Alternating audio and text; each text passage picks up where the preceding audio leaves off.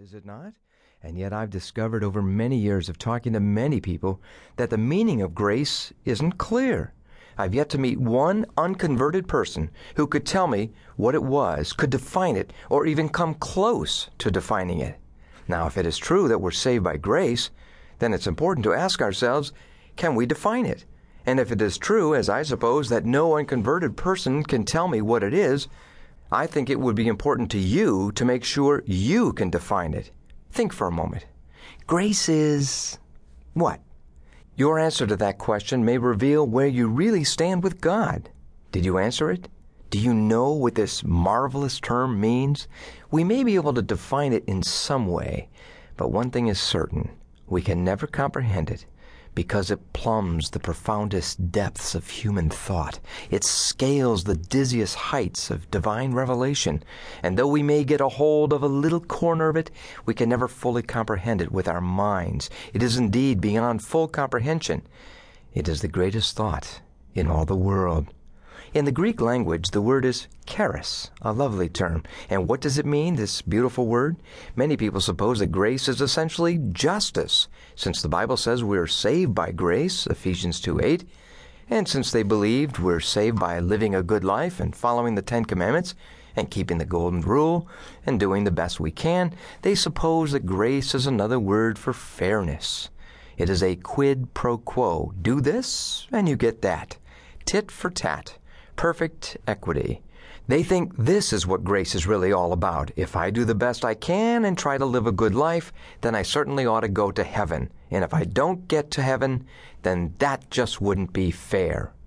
The first thing you need to know about the Christian gospel is that it isn't fair. Be glad it isn't.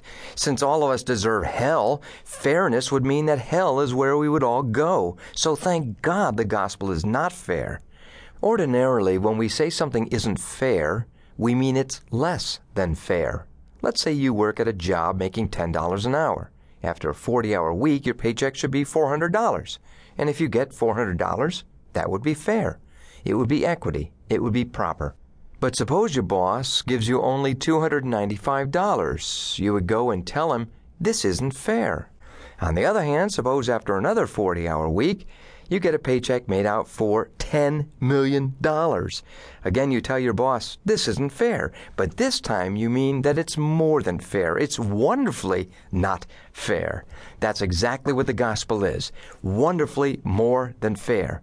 It is not a quid pro quo, tit for tat, this for that kind of thing. The full meaning of grace is seen in the cross. Because of my sin, justice demands that I experience the wrath of God. Instead, because of grace, God has taken all my slimy iniquity and has placed it on His own Son, and the just anger of God has fallen upon Him, and Jesus, in His own spirit and soul and body, has borne the penalty for all our iniquity and cried out, It is done, it is finished, it is paid, it is enough. He has buried our sins beneath the depths of the sea. He has placed them as far from us as the east is from the west, never to remember them against us.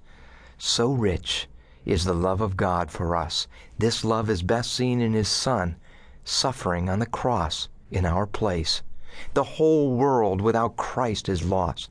He comes with infinite mercy and condescension, with the exceeding riches of His grace, willing to forgive you and cleanse you from every spot of sin. He comes to make you whiter than snow, to clothe you in the righteousness of His own Son, to adopt you into His family, to pardon and justify you, to make you His heir, and to provide for you and take you at last into mansions of paradise. This is only the hem of the garment of the exceeding riches of His grace. Thought and quote for the day Grace flows from His very nature. It was made available to us even when we were dead in our trespasses and sin. Ken Hemphill. We who live on this side of the cross have no reason to ever doubt that God loves us. Anonymous. Prayer for the day. Father, Thank you for your grace poured out on us by your Spirit because of your Son's death for us on the cross. Chapter 2 What is grace? For by grace you have been saved.